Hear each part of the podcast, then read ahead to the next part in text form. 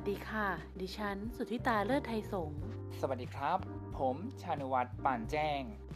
กลับมาพบกันอีกครั้งกับรายการพอดแคสต์ประเทืองปัญญา รายการที่จะนำเสนอเรื่องราวความรู้สาระต่างๆ ที่จะทำให้ทุกท่านประเทืองปัญญากันนะคะสำหรับวันนี้พบกันในตอนสำนวนไทยที่เปลี่ยนไปตามการเวลา EP 3 ค่ะ การเวลาเปลี่ยนไปฉันใดสำนวนไทยก็เปลี่ยนไปฉันนั้นนะคะ EP ที่แล้วเราพูดถึงสำนวนอะไรกันคะคุณชานุวัฒน์สำหรับ EP ที่แล้วนะครับโมสุธิตา เราพูดถึงสำนวน กินไข่แดงครับ กินไข่แดงนั้นนะคะ มีความหมายว่า ใครที่โชคดีได้อะไรเป็นเด่น ยอดเยี่ยมเหมือนไข่แดงที่อยู่ในไข่ขาวนั่นเองค่ะ EP นี้นะคะเราจะมาพูดถึงสำนวน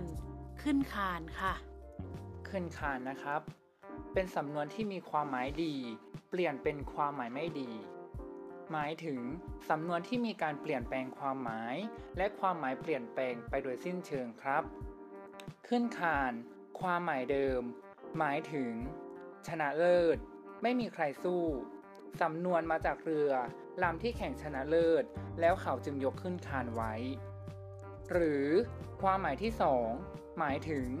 หญิงโสด ที่มีอายุ เพราะหาคู่แต่งงานที่คู่ควรไม่ได้ครับ ความหมายปัจจุบัน หมายถึง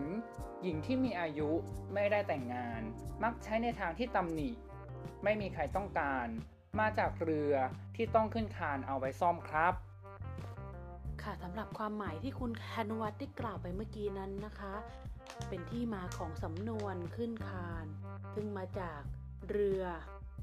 ความหมายของสำนวนที่กล่าวไว้สองทางนั้น มาจากการเอาเรือแข่งที่ชนะเลิศ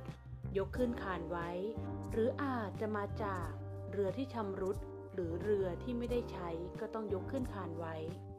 สำนวนนี้เอามาเปรียบเทียบกับผู้หญิงที่มีอายุมาก ซึ่งยังไม่ได้แต่งงาน ซึ่งแต่เดิมจะหมายถึงผู้หญิงที่ดีหรือเก่ง หรือมีฐานะสูง หรือมั่งมีจนไม่มีชายใดเหมาะสมจะมาเป็นคู่ครอง ความหมายเป็นไปในทางที่ดีค่ะ เปรียบได้กับเรือที่แข่งชนะเลิศ แต่ต่อมาความหมายเปลี่ยนไปในทางตำหนิ คือ หมายมักจะหมายถึง พูดกันในทำนองที่ว่า ผู้หญิงที่มีอายุแล้วแต่ยังไม่ได้แต่งงาน เป็นคนที่ไม่มีใครต้องการ เพราะคงมีข้อบกพร่องต่างๆ เปรียบได้กับเรือที่ชำรุดแล้วหรือเรือที่เลิกใช้แล้วนั่นเองค่ะ ตัวอย่างสำนวนนะคะ เช่น สมศรี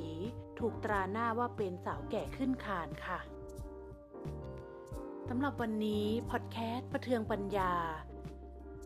ขอลากันไปก่อนนะคะสำหรับ EP หน้านั้นจะเป็นสำนวนอะไรโปรดติดตามรับชมและรับฟังต่อไปค่ะ